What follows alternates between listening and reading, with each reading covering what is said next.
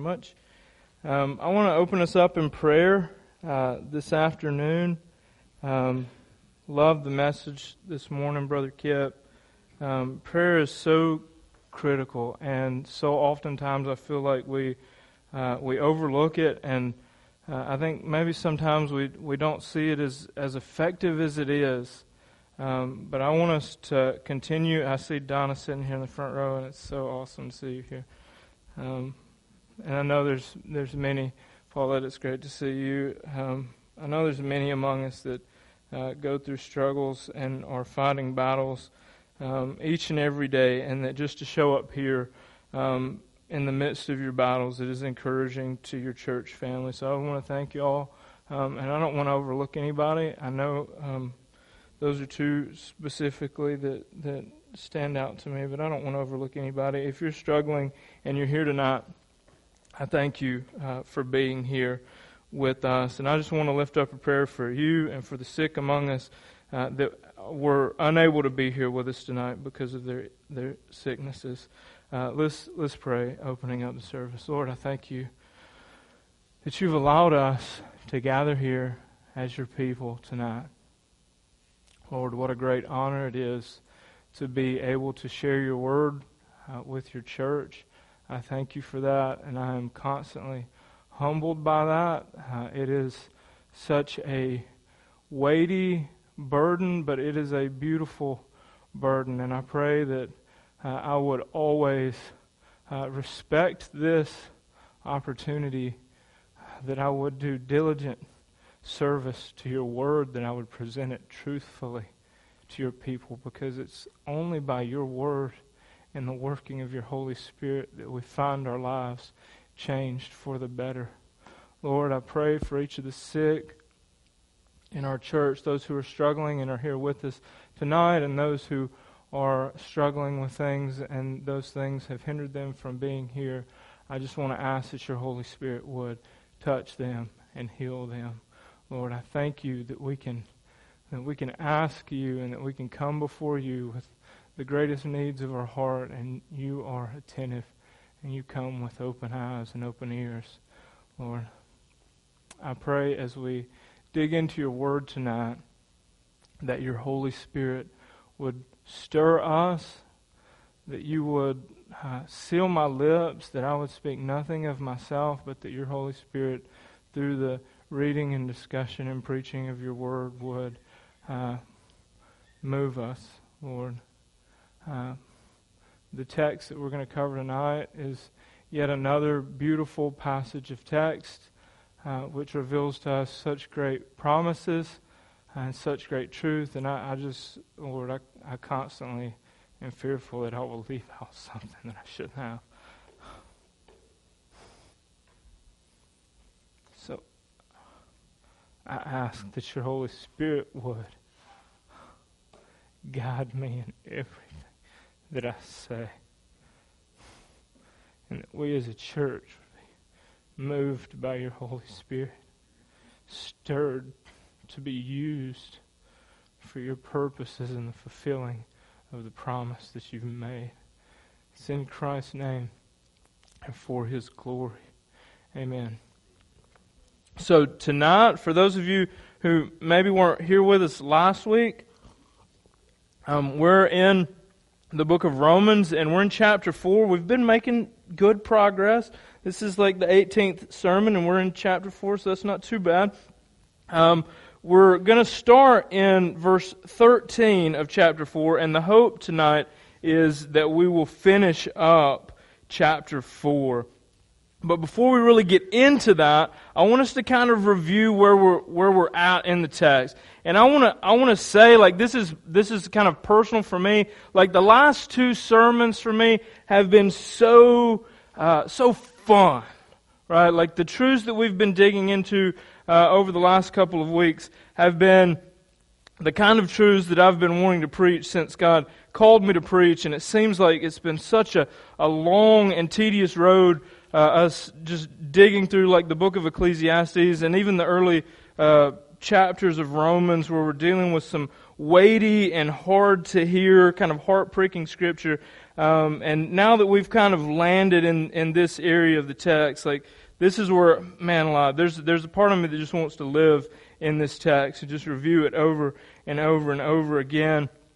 Uh, but there's greater, there's greater stuff that we're going to see as we press along. So um, just pray for me in the presentation of the text tonight that I would do justice to it and that we as a church body would be uplifted and edified by it and encouraged to go out um, and to share it. So um, we have been. Uh, I'll, I'll just ask the, the question. I'll, I'll say what we've been doing and I'll present some questions along the way. We've been talking about over the last couple of weeks the idea of justification by faith. Right? Now, what is this idea? I want us to explore this first because we've been exploring a couple of things kind of encapsulated in this that I think are important for us to understand. Um, so, just to kind of get our minds back in gear as to where we're at in the text, could somebody tell me what is justification by faith? What does that mean when we talk about that? Say that again. So, placing your faith in the cross and what happens, or in Christ and the work that He's done on the cross, and what happens to the one who places their faith in Christ and the, and the finished and completed work that He has done? What happens to the one that believes in that? You're made righteous through Him. Now, we talked about some, some things when we were kind of dealing with the, this idea of righteousness. What do we not mean when we say that we were made righteous? What's one thing that I do not mean when I say that you were made righteous?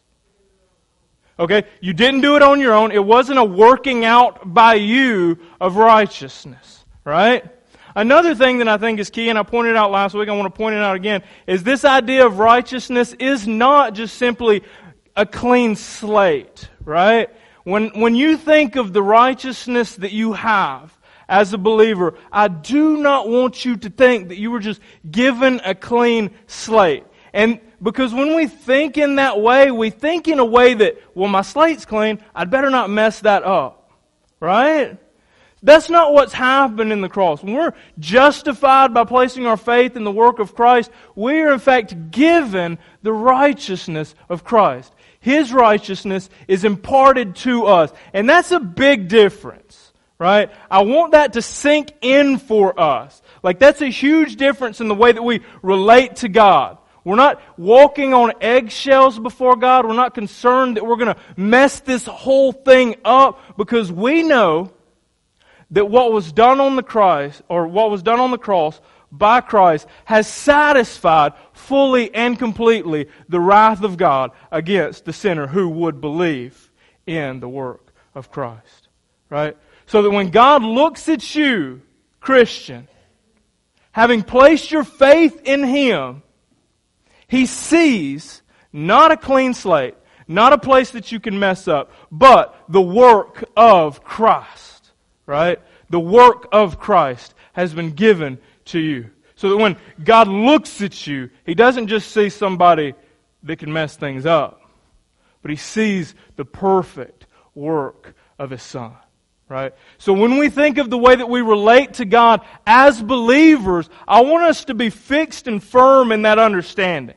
That if we believe in what has taken place on the cross and in the resurrection, that we have been completely justified before God.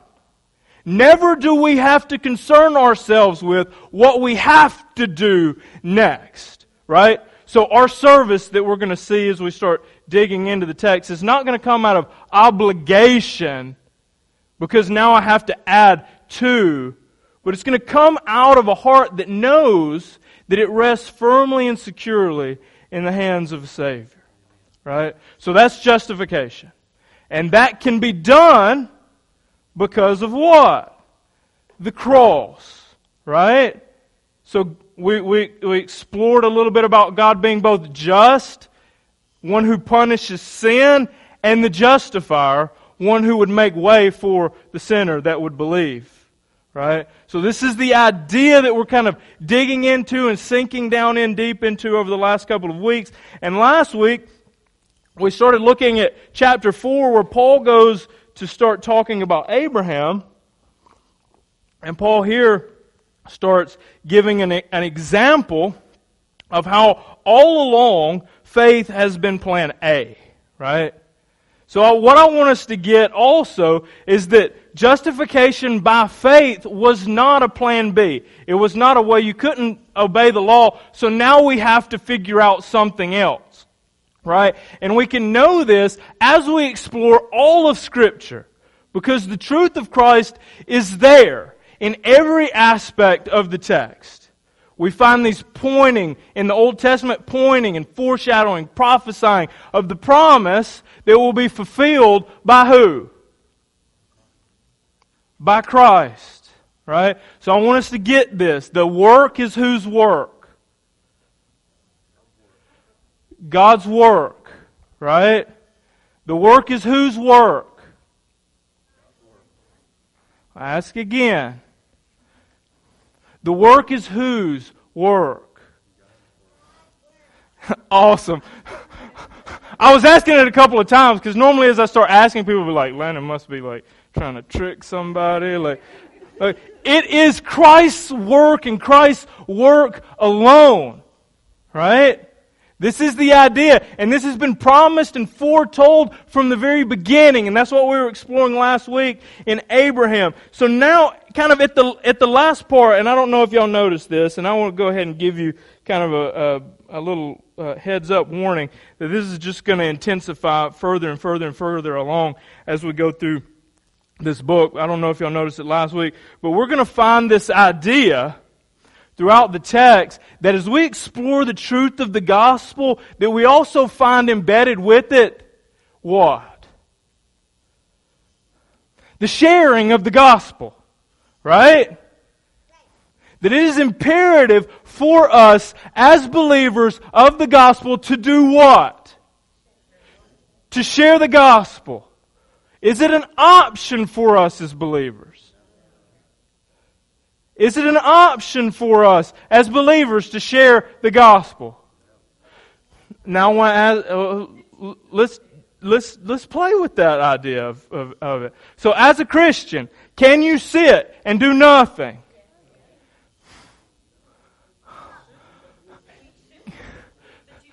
I want to ask the question. I want us to think about this. I want us to think about this. As a Christian, can you sit and do nothing? I love the front row today. This is awesome. Ask it again. Be ready. As Christians, can we sit and do nothing? Why? The Spirit of God compels you.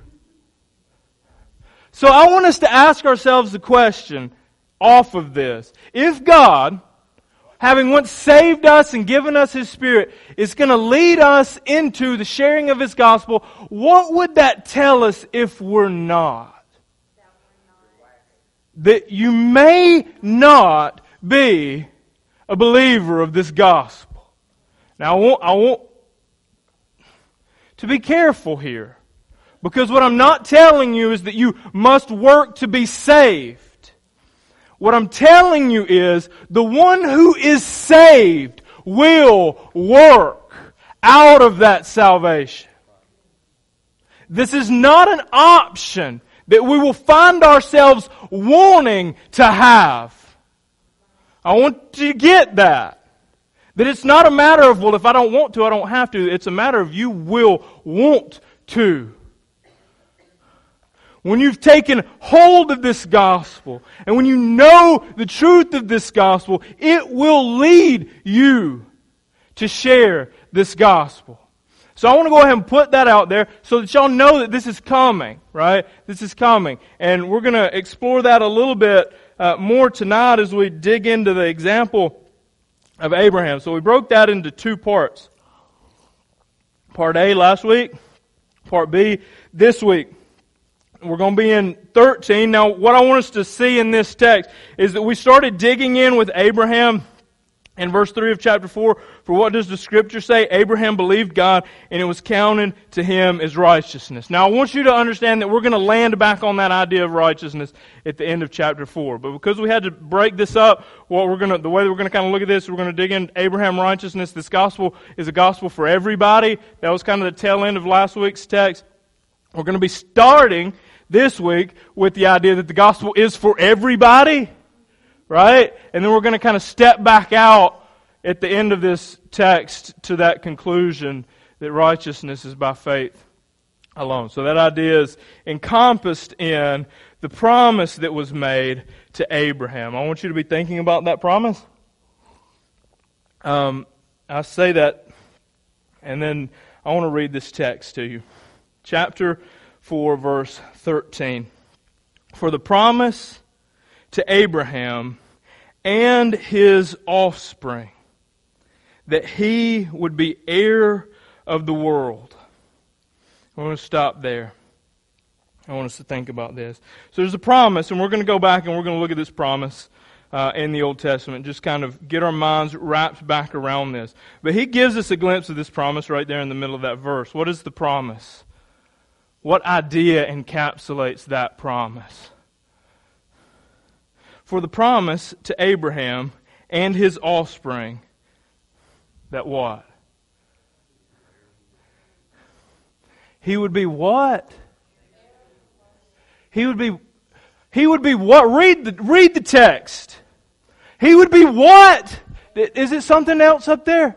No. It says exactly what it says. What are we going to be heirs of? What are you now as a believer an heir of? What is yours? And now are you asking yourselves now, I know Landon likes to hate on some health, wealth, and prosperity gospel, but that almost sounds close to some health, wealth, and prosperity gospel. Because what I want to tell you, believers, is that the world is yours. Do you hear me? Do you hear me when I tell you that the world is yours? What I want to come out of this gospel is a gospel that emboldens us.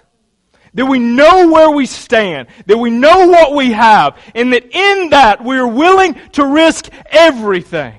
Because we know that it will be repaid to us in the end. We know this. In the same way that Abraham knew that God would fulfill His promise. God is still fulfilling His promise. And what is that promise? That we would be what? How big a deal is that? How, how, how big a deal is that? Okay, here's what I want to here's what I want to tell you because I know I've done the health, wealth, and prosperity like hammer that thing into the ground in past messages. I want to tell you that I do that because it so undershoots. It is so underwhelming the prosperity gospel that is preached in America today that it is shameful that we would look there when we should be looking there. That we would look to perishable things when imperishable things are ours already. Do you get that? I, do you get that you are heirs to what? How many of us waste our lives chasing after something that's already ours? And you say, well, man, i it doesn't look like I own the world right now. It doesn't look like I'm an heir of the world. We're going to find in the text that there is this idea of already and not quite yet. Right? So you are heirs of the world. But you're not heirs of the world in the sense that you're going to be, I'm going to promise you Lear jets, or I'm going to ask you to pay some big tithes so I can get me one, or Kip can get him one, because that's not what it's about. That's, that's small game. Right? We should be setting our eyes on something much higher than that. Right? You don't have to chase to gain the whole world because you are already heirs of it. Hold on to that. Know that to be true. How can we know that to be true? Because God promised it. And I want to ask you the question can he fail in that? Can he fail in that? So if God tells you something, can he fail in that? God cannot fail. God cannot fail. So if he's promised you the world, what will you get? The world. So don't concern yourself. Here's what I want to tell you. Don't concern yourself. Don't waste this life chasing for something that you already have. I'm not telling you that you're not going to have it. I'm telling you, you're chasing after something, wasting away this life on something that's already been promised to you. And when you chase after it, instead of chasing after what we've been called to chase after, and you're wasting away opportunities for others to be a part of this great promise. So let's read that again. For the promise to Abraham and his offspring that he would be heir of the world did not come through the law, but through the righteousness of faith.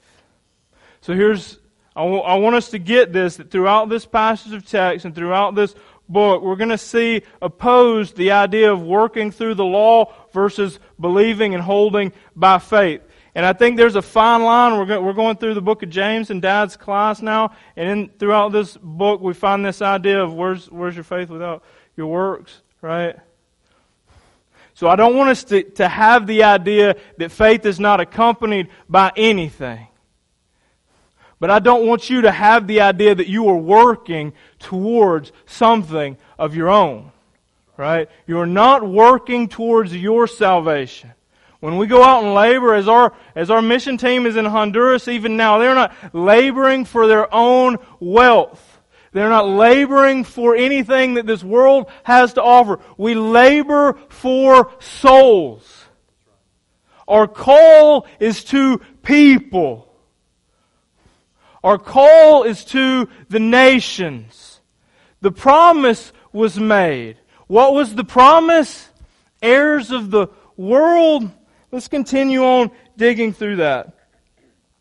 For if it is the adherents of the law who are to be the heirs, then faith is null and the promise is void.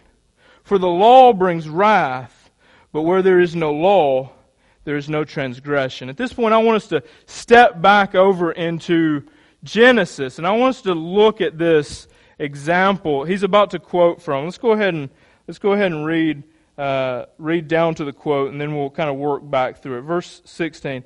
That is why it depends on faith, in order that the promise may rest on grace and be guaranteed to all his offspring, not only to the adherents of the law, but also to the one who shares in the faith of Abraham, who is the father of us all. As it is written, I have made you the father of many nations.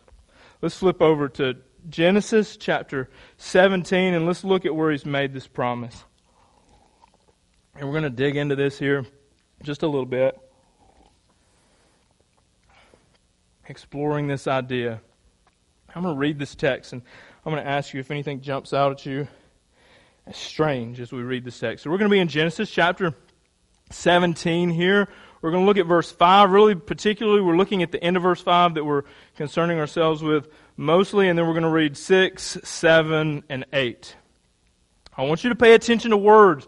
Words matter. This is something that I've told you all along the way. It's really key as you're digging into Scripture to pay attention to what Scripture says and not just what you think that it says. So let's, let's look at chapter 17 of Genesis, uh, verse 5. No longer shall your name be called Abraham, but your name, or Abram, excuse me, but your name shall be Abraham. Abraham means father of a multitude, and he kind of explains that there at the end. He says, For I have made you the father of a multitude of nations. Now I want to point a couple of other things out to you too, that in just a handful of scripture, a handful of texts in the book of Genesis, we find God expanding his promise bigger and bigger and bigger. All right, so if we go and look in chapter 12, which we've kind of reviewed this in the past, but I want us to see this again. Uh, I want us to see how he is expanding this promise, and he's just kind of doubling down time and time again on the promises that he's making to Abraham. So, chapter 12, verse 2 And I will make of you a great nation, and I will bless you and make your name great, so that you will be a blessing. So, there he's going to make him a what? A great what? Nation. Okay? We go over again, and we look in 15, and we see him making uh, more promises here. Um, 15 verse 5, and he brought him outside and said, Look towards the heavens and number the stars if you're able to number them. Then he said, So shall your offspring be. So what is he doing there? He's going to be a great nation, and now he's making that, he's like, Count that. Count that, and if you can count that, that's how big. That's how many will be yours. And then we go over again into 17 where we just uh, picked up there. Verse 5 I have made you the father of a multitude of nations. Y'all see what happened there? Y'all see what happened? Could, it, could I get somebody to tell me what happened? So, uh, I what? I have. So he says, I have. Do we notice that? Does that, does that significant at all? We're going to explore that significant. What else does he say in that passage of text? I've done what? I've made you what? A father of one nation. A, a father of two nations? A father of a couple nations. A father of you got a handful of kids and I'm going to count them. No, a father of what? Many nations. Some translations like mine read a multitude of nations. So God has, in just a short span of text here, and it's really probably about 14 years of time, but short span of text as far as what we're covering here, has compounded again and again this promise. And here he uses this word, I have made. What's the significance of that? Could somebody what is the significance when God says, I have?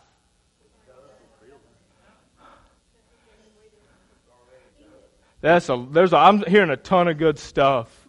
That's awesome. I love y'all feed, giving feedback. I like for y'all to think. I don't like to just like throw stuff at you. God has, which means what? It's done? Is that what that means? If I say I have done something, what does that mean? That it's past tense. Yeah? That it's already been done. Now I want to ask you a question. If I tell you that I drove to church tonight, is there any way that you can undo that? Can you make it such that I did not drive to church? Now nobody's got a time machine in here, right? So y'all can't do that. Right? You can't go like intervene at some point along the way. So I have driven to church. God says, I have made. It is done. It is finished. When God says it, especially when He says He has, is there any uncertainty in that? And who did it? Who did it? So when we see that, we see that this idea is done, and we see that it was completed by who? By God. Now, there's a lot of interesting things that we could ask about this, right? Like, what influence did man have along the way? Right? Now, I want us to think about that. Right? Like, could it have, and, and we've explored this a couple of times in the past, but I want you to think about it. Could it have been the case that somewhere along the way God wanted something to happen and it did not or failed to happen because a man or Satan or the powers and principalities of this world in some way stepped in and intervened so that what God intended had to be reworked? Has God ever had to rework His plan to take into account something that he did not foresee or foreknow. So God's plan, has it ever been redirected? this is good. We got people that read their Bibles. This is awesome. Moses prayed, and God didn't destroy. So, so did he? I want us to ask that question. I want us to think about: Did he change his mind? Right? Did he change his mind? I'm going to go with no, and we could do a whole other sermon series on oh no, he didn't change his mind. It may appear that he changed his mind, but I would, I would kind of categorize that idea and that thought in the same category that when God comes into the garden and he's like, Adam, where you at? That he didn't really like, you know, I wonder where he's at. You know, he wasn't like, man, he hid good. Like Adam's like the best hide and seek guy on the planet because he hides and God has a hard time finding him, right? No. That's not what's going on there. There's something else. There's a little bit of nuance in those kind of situations. But I want us to understand that God's plan is pushing forward. And it cannot fail and it cannot be diverted. Right? Yeah, with or without us. Now, I'll, here's what, here's what I want to, we're to, this is, this is awesome. So we say with or without us, but I want to tell you it's with you. Right? It's with you and it's through you. I want you to get that. And this comes back to that idea of if we're Christians, can we just sit around and do nothing? And I would say, no, you can't because God moves you.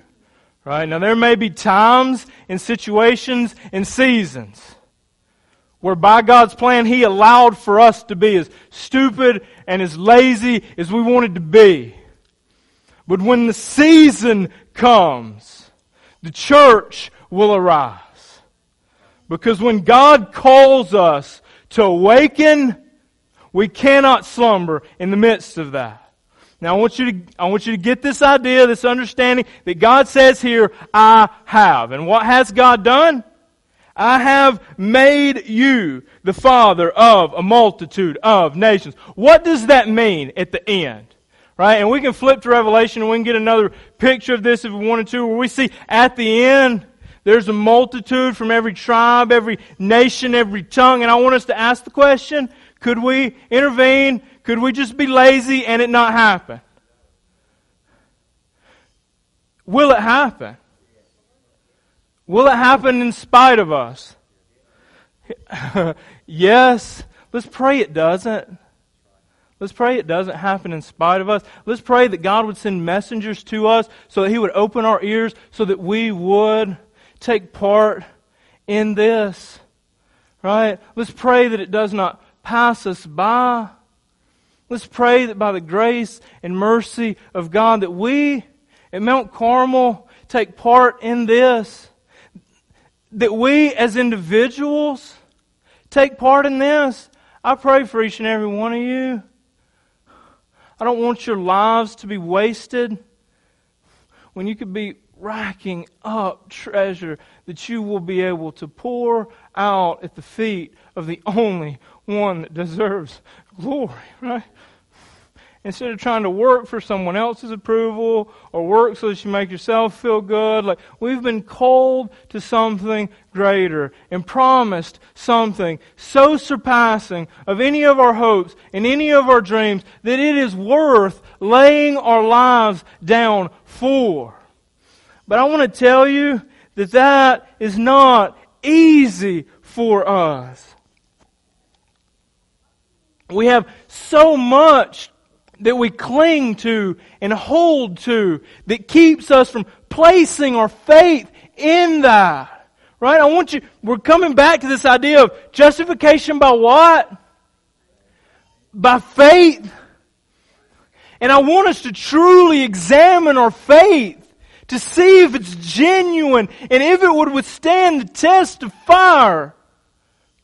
I want you as individuals to consider this, to think of this, that God may move on past us, doing His thing, because He's going to do His thing. Do we want that to be us? As individuals, do you want that to be you.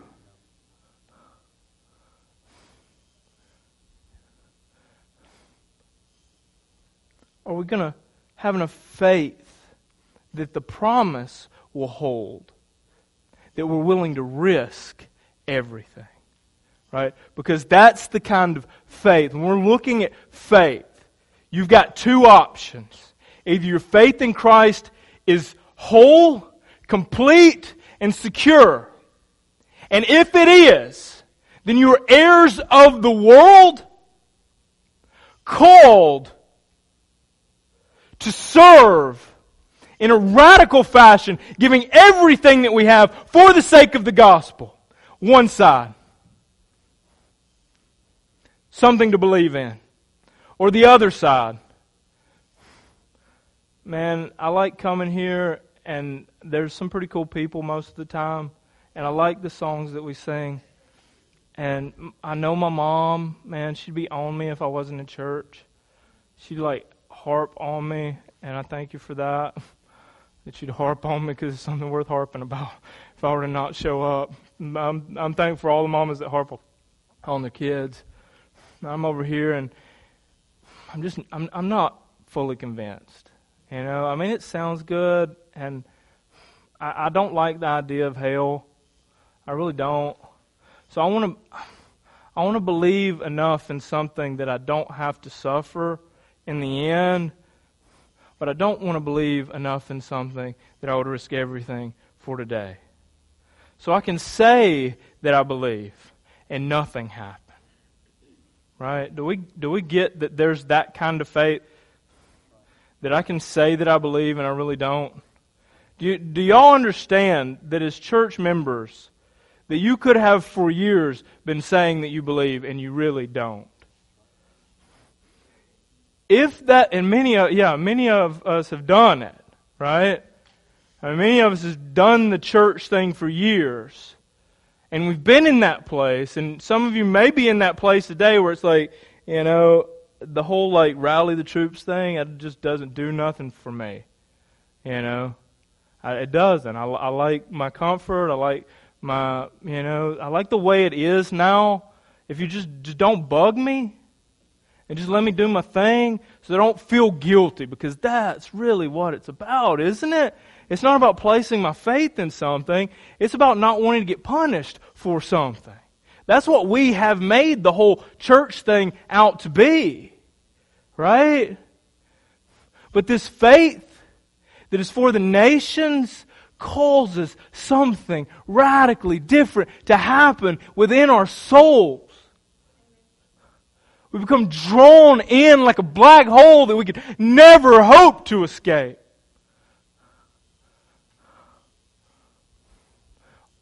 Are we there? Man, I don't, I don't, I hope, I hope, I hope that you have the kind of faith that you would risk everything for. Right? It's worth that. It's worth that.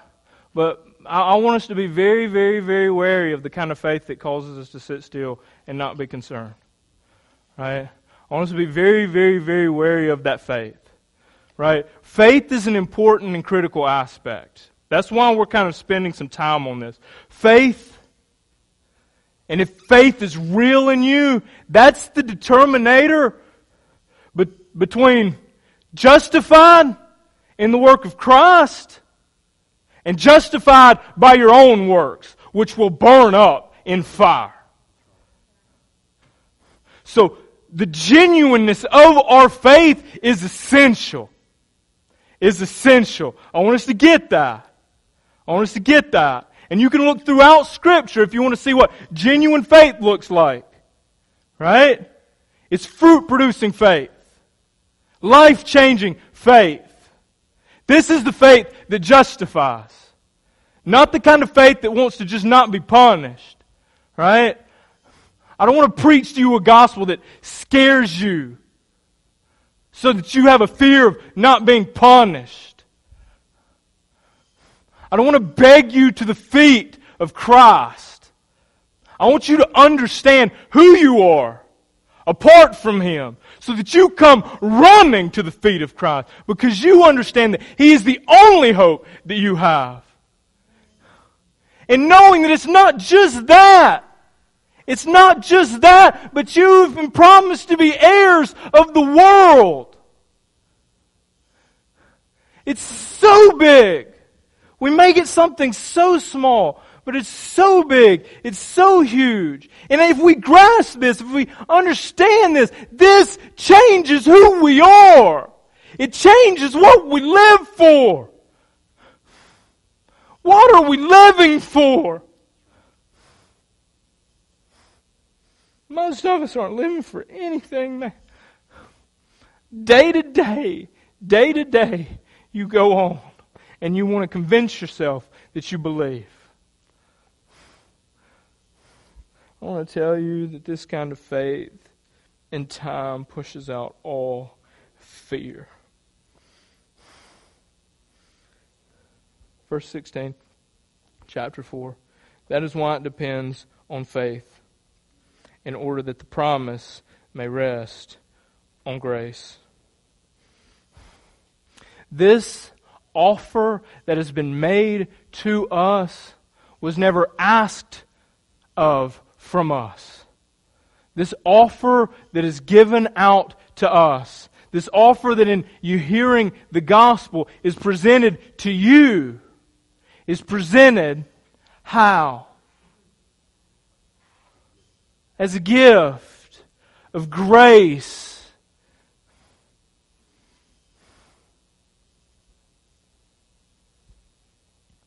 And the promise rests on that grace. I want us to understand that. I want us to get it. I want us to have a deep, a deeper understanding of what faith is, right? Faith is, it's many things, but it is in no way shallow. I want you to get this. I want you to understand that faith runs deep into us, right? That we rest in it, right? That it is because of faith, knowing who God is, what He has done, what He has put forward, that we rest in that.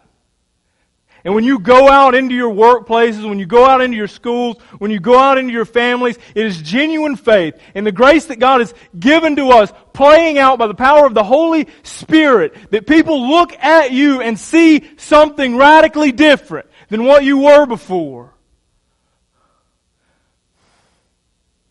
We won't sit still. Rests on grace and be guaranteed to all his offspring, not only to the inherit of the law. This is not based on your knowledge of the law, you're working towards the law, but also to those or to the one who shares the faith of Abraham. Do you have the faith of Abraham? What did Abraham's faith look like? I want you to get this that whenever um, he quotes this here, um, I have made you the father of many nations. And you go back and you look at that text in the Old Testament that Abraham is 14 years in now. God compounding after compounding after compounding this promise. And you know what Abraham has to show for it? Ishmael. Ishmael. And you know what God tells him after he makes this promise here, where he says, I've made you the father of many nations? You know, Abraham could probably like rest a little bit and be like, I'm glad Ishmael came along because otherwise I'd have nobody. But God, just as soon as He tells him this, He tells him what? That the promise ain't coming through Ishmael. And Abraham's up up a hundred years old, and Sarah's been bur- uh, barren for years at this point. And he's, I can imagine, I'd be like, oh my goodness, like, what am, what's the guy got to do? I'm a hundred years old. She ain't been having kids not once, and she put that woman in my way. And now you're telling me, after you've compounded after compounded, and you've said, I have made, now you've said, I have made, and now it seems like you're taking away all options. What did Abraham do? I mean, the man wasn't perfect, but he believed. He believed. That's why he's being brought up here by Paul. I have made you the father of many nations. In the presence of the God whom he believed, who gives life to the dead and calls into existence the thing, the things that do not exist. I, I want to, man alive. I don't think on that, if you would. Like, this is one of those ideas and those concepts that has so many practical applications, and it was it's practically applied by Abraham. This understanding that he knows that that God gives life to the dead and calls into existence a thing that does not exist does not exist. Because I want you to understand this. We're going to see this in a second. That Abraham was as good as dad And as far as as far as his wife's concerned, doesn't exist. But he hopes and holds to this God with this kind of faith. Then when he makes promises, he believes that he will fulfill those promises, though hope seems lost. This is faith. If you want to examine your faith, if you want to examine, examine it in that way. Do you have that kind of faith? That when all hope is lost, right? When all hope is lost, that you stand firm in it. That's faith. That's faith. That's that substance of the thing hoped for but unseen. Right? Do we have that? And when I say we, I'm, I'm thinking on an individual level to each and every one of you. I want you to be thinking to yourselves, is that what I have? I'm not here to try to cause you to doubt, right? I'm not here to try to be like, oh, I must not be saved, right? I'm not trying to do that to you. I do not want you to doubt. But I want to tell you if, if your life summed up at the end of years is summed up by faith that did nothing, then you're hopeless. Because your faith was empty. Let's not have that kind of faith. Let's have the kind that Abraham had here. Verse 18. In the hope, he believed against hope that he should become the father of many nations. Again, we see this idea of many nations in uh, chapter 4, 9 through the end there. He's presenting the idea of is this promise only for uh, the Jew, and he's opening this up again and again and again, showing from the example of Abraham that this promise from the very beginning has always been to who? To who? To everyone. I want that to sink and I want that to, to land hard on us as a church when we, especially as we start pushing further and further through this book and we start considering as a church body, how are we supposed to be working? How are we supposed to be serving? Is everything that we do to be concerned with just keeping the power bill paid here and the carpet cleaned or is there some higher call for us than that? Now, I'm not saying, I mean, we got to keep the place running. Y'all ain't going to come if there's like bugs everywhere, right? I'm not saying we don't have to do those things, but I'm saying those are not the reasons that we're here. I'm saying that if this place burned down tomorrow, we're still a church. And we still have a higher purpose than building this thing back. Right?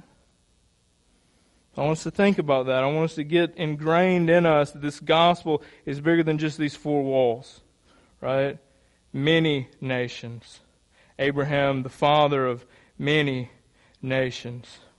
God said, What? I have right? I have made you the father of many nations. So shall your offspring be. He did not weaken in the faith when he considered his own body, which was as good as dead, since he was about a hundred years old, or when he considered the barrenness of Sarah's womb. No unbelief made him waver concerning the promise of God, but he grew strong in his faith as he gave glory to God, fully convinced that God was able to do what he, is, what he had promised. That is why his faith was counted as righteousness. But the words it was counted were not written for his sake alone. So I want us to flip back now one more time to Genesis. And we're, we're nearing the end now. And I want us to see the tension that is in this. And I want us to understand that there's something that's happened, there's something that's guaranteed, that's locked in, and I want us to understand that there's something that's continuing to take place. Because this is where we're going to get as we look at our lives as individuals. This is where we're going to get as we look at the promise that God is continuing to fulfill, that He has, in fact, fulfilled already. So, um, chapter 17, verse 5 No longer shall your name be called Abraham, but your name shall, or Abram, but your name shall be Abraham, for I have made you the father of a multitude of nations. So it's done, right? What does the very next verse start off and say? I will. So I have, And now we find, I will make you exceedingly fruitful. I will make you into nations. And kings shall come from you. And I will establish my covenant between me and you and your offspring after you through their generations for an everlasting covenant to be God to you and to your offspring after you. And I will give you and your offspring after you the land of your sojournings, the land of Canaan for an everlasting possession, and I will be their God. And this was written for who? For not just Abraham, but for us. Okay, so I want us to think about this. It is true that God has made us into nations, right? It is true. It is also true that God is now making us, right? So I want us to get this idea that God has set forth a promise that is sure. I have. And He set forth the promise that will be fulfilled how? by Him, as He says here, I will. So God has promised that it will be. And God has promised that it will be Him that does it. Right?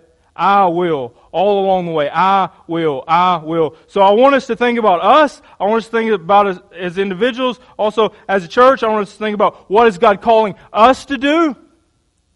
Right? And I want us to think about how will we fulfill that calling, both as a church and as individuals. How will that happen? Are we to just sit and expect that it just happens? Uh, how does it happen? Who does it? God does it. Does that mean that we do not step out or step forward? Does that mean that we do not do anything? You will work. You will work. You will be compelled by the Spirit of God to work. You will serve. You will. I'll say it a hundred thousand times, and some of you may sit there thinking, I will not. You will. If you are a believer, you will. You may sit there and think that you won't, but God says, I will. God will move in you today. I pray that He does. Lord, to have the testimony of someone up here that says, oh, I'm not going to do it, and then a week from now you realize that you will. Because God will. It will happen. Do we believe that? Do we believe that? How will that happen through God. Through God, through faith in God, working through us. Kip touched on a major aspect of this this morning. Do you pray? Do you pray? Do you seek to be used? Do you seek to serve? And I'm, like I say, I'm not talking about just cleaning floors, man. We, we've got that in our mind that when we think of service, like, it's, what, what am I going to do in this building? Like I could, I, and I might get in trouble for this. I could care less if you come vacuum or cut grass or whatever, man. I'm so sick and tired of that being the thing that we do as a, as a church. Like, what I would much rather you do is hear you coming into church talking to one another about how while you were at work, God used you. While you were in your families, God used you. When I talk about work, and when we tend to talk about work, it scares folks off because we think we're going to be like tied to something here. This kind of service and work that I'm calling you to is not that kind of work or service. And if you would understand that, if you would understand that the end of this is not the cleaning of floors or it's smelling like Ajax everywhere, but that lives are going to be changed because God will and He will through you. And this promise was given not just to Abraham. It was given to us, and this is part of what you're placing your faith in. That God will. That God will. It will be counted to us who believe in Him who raised from the dead Jesus our Lord, who has delivered up for our trespasses and raised for our justification. So, in that last verse, and we think about where we're at, where we're fixed, how we're there, how we stay there, where we go from there, how we serve, how we will, how this I will and I have plays out in our lives, I want us to understand this. All right? I want us to understand this that it is fixed and based not in our works and our abilities. It is fixed in God Himself. This is how I can stand up here confident, confident, knowing that He will. Without question in my heart, knowing that He will. This is how 15 years I've been serving here. 15 plus, probably, I've been here. From a kid, most of y'all have seen me, and y'all know what we've gone through as a church. Some of you. Some of you are newer than that. You've seen after effects of this. This is why I stay. This is why I'm not at glory. This is why I'm not at Brook Hills. Because God will, and I'm holding to that. I'm holding to that because I have, I have a hope for you better than the doors closing and you scattering out. Because God answers prayers. God answers prayers, and it's not always in the way that we ask for it or hope for it. But He has and He will.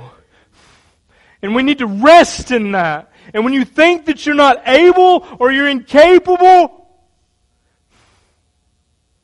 God is. And He will. He's already, He's already done it. It's done. Man, you get to, you get to play a part in the most beautiful story that's already been written. And many of you don't even care. Don't let it pass you by. I can tell you, if you're a believer, you will regret that. And if you think it's already passed you by, it hasn't. There's many young people here looking for older people here to minister to them, to be wise counsel to them.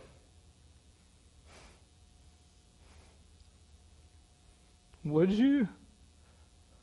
Would you? Because I'm not asking you to clean floors, get on cleaning teams, man. I'm asking you to be embedded so deeply in one another's lives that you know when somebody's sick and you know when somebody's hurting. And when, when I stop tonight, that you're not looking to jet off the door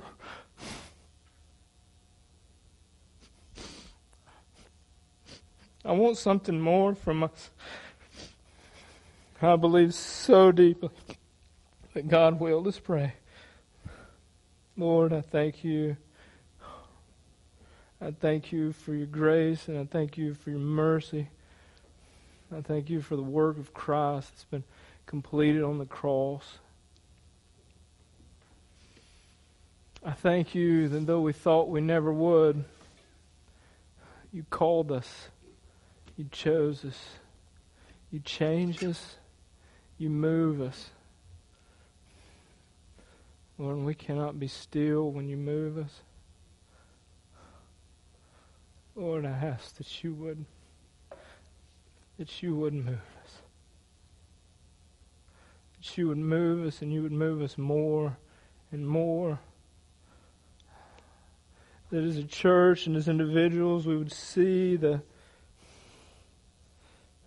the importance of sharing this truth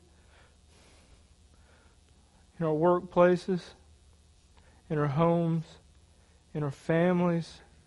Lord, that we would be so fixed and firm in the promises that you have made that we would be willing to risk everything for you. Lord, as I, as I stand here tonight feeling as though I've wasted wind.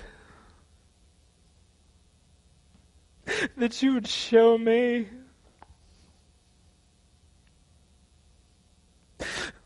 Lord, I believe that you have, and I believe that you will, but I find myself so often struggling, so often questioning. Lord, I believe, but I ask that you would help me in my unbelief. I thank you for your grace. I thank you for your mercy. I pray as we worship you now, that your Holy Spirit would pour out on us, that we would worship you, knowing who you are and knowing what you've done. We would rest in your grace, in your grace alone. As inadequate as I am, Lord, I do it for your glory. Lord, make whole the messes that we make. Make whole the messes that we make. It's in Christ's name. Amen.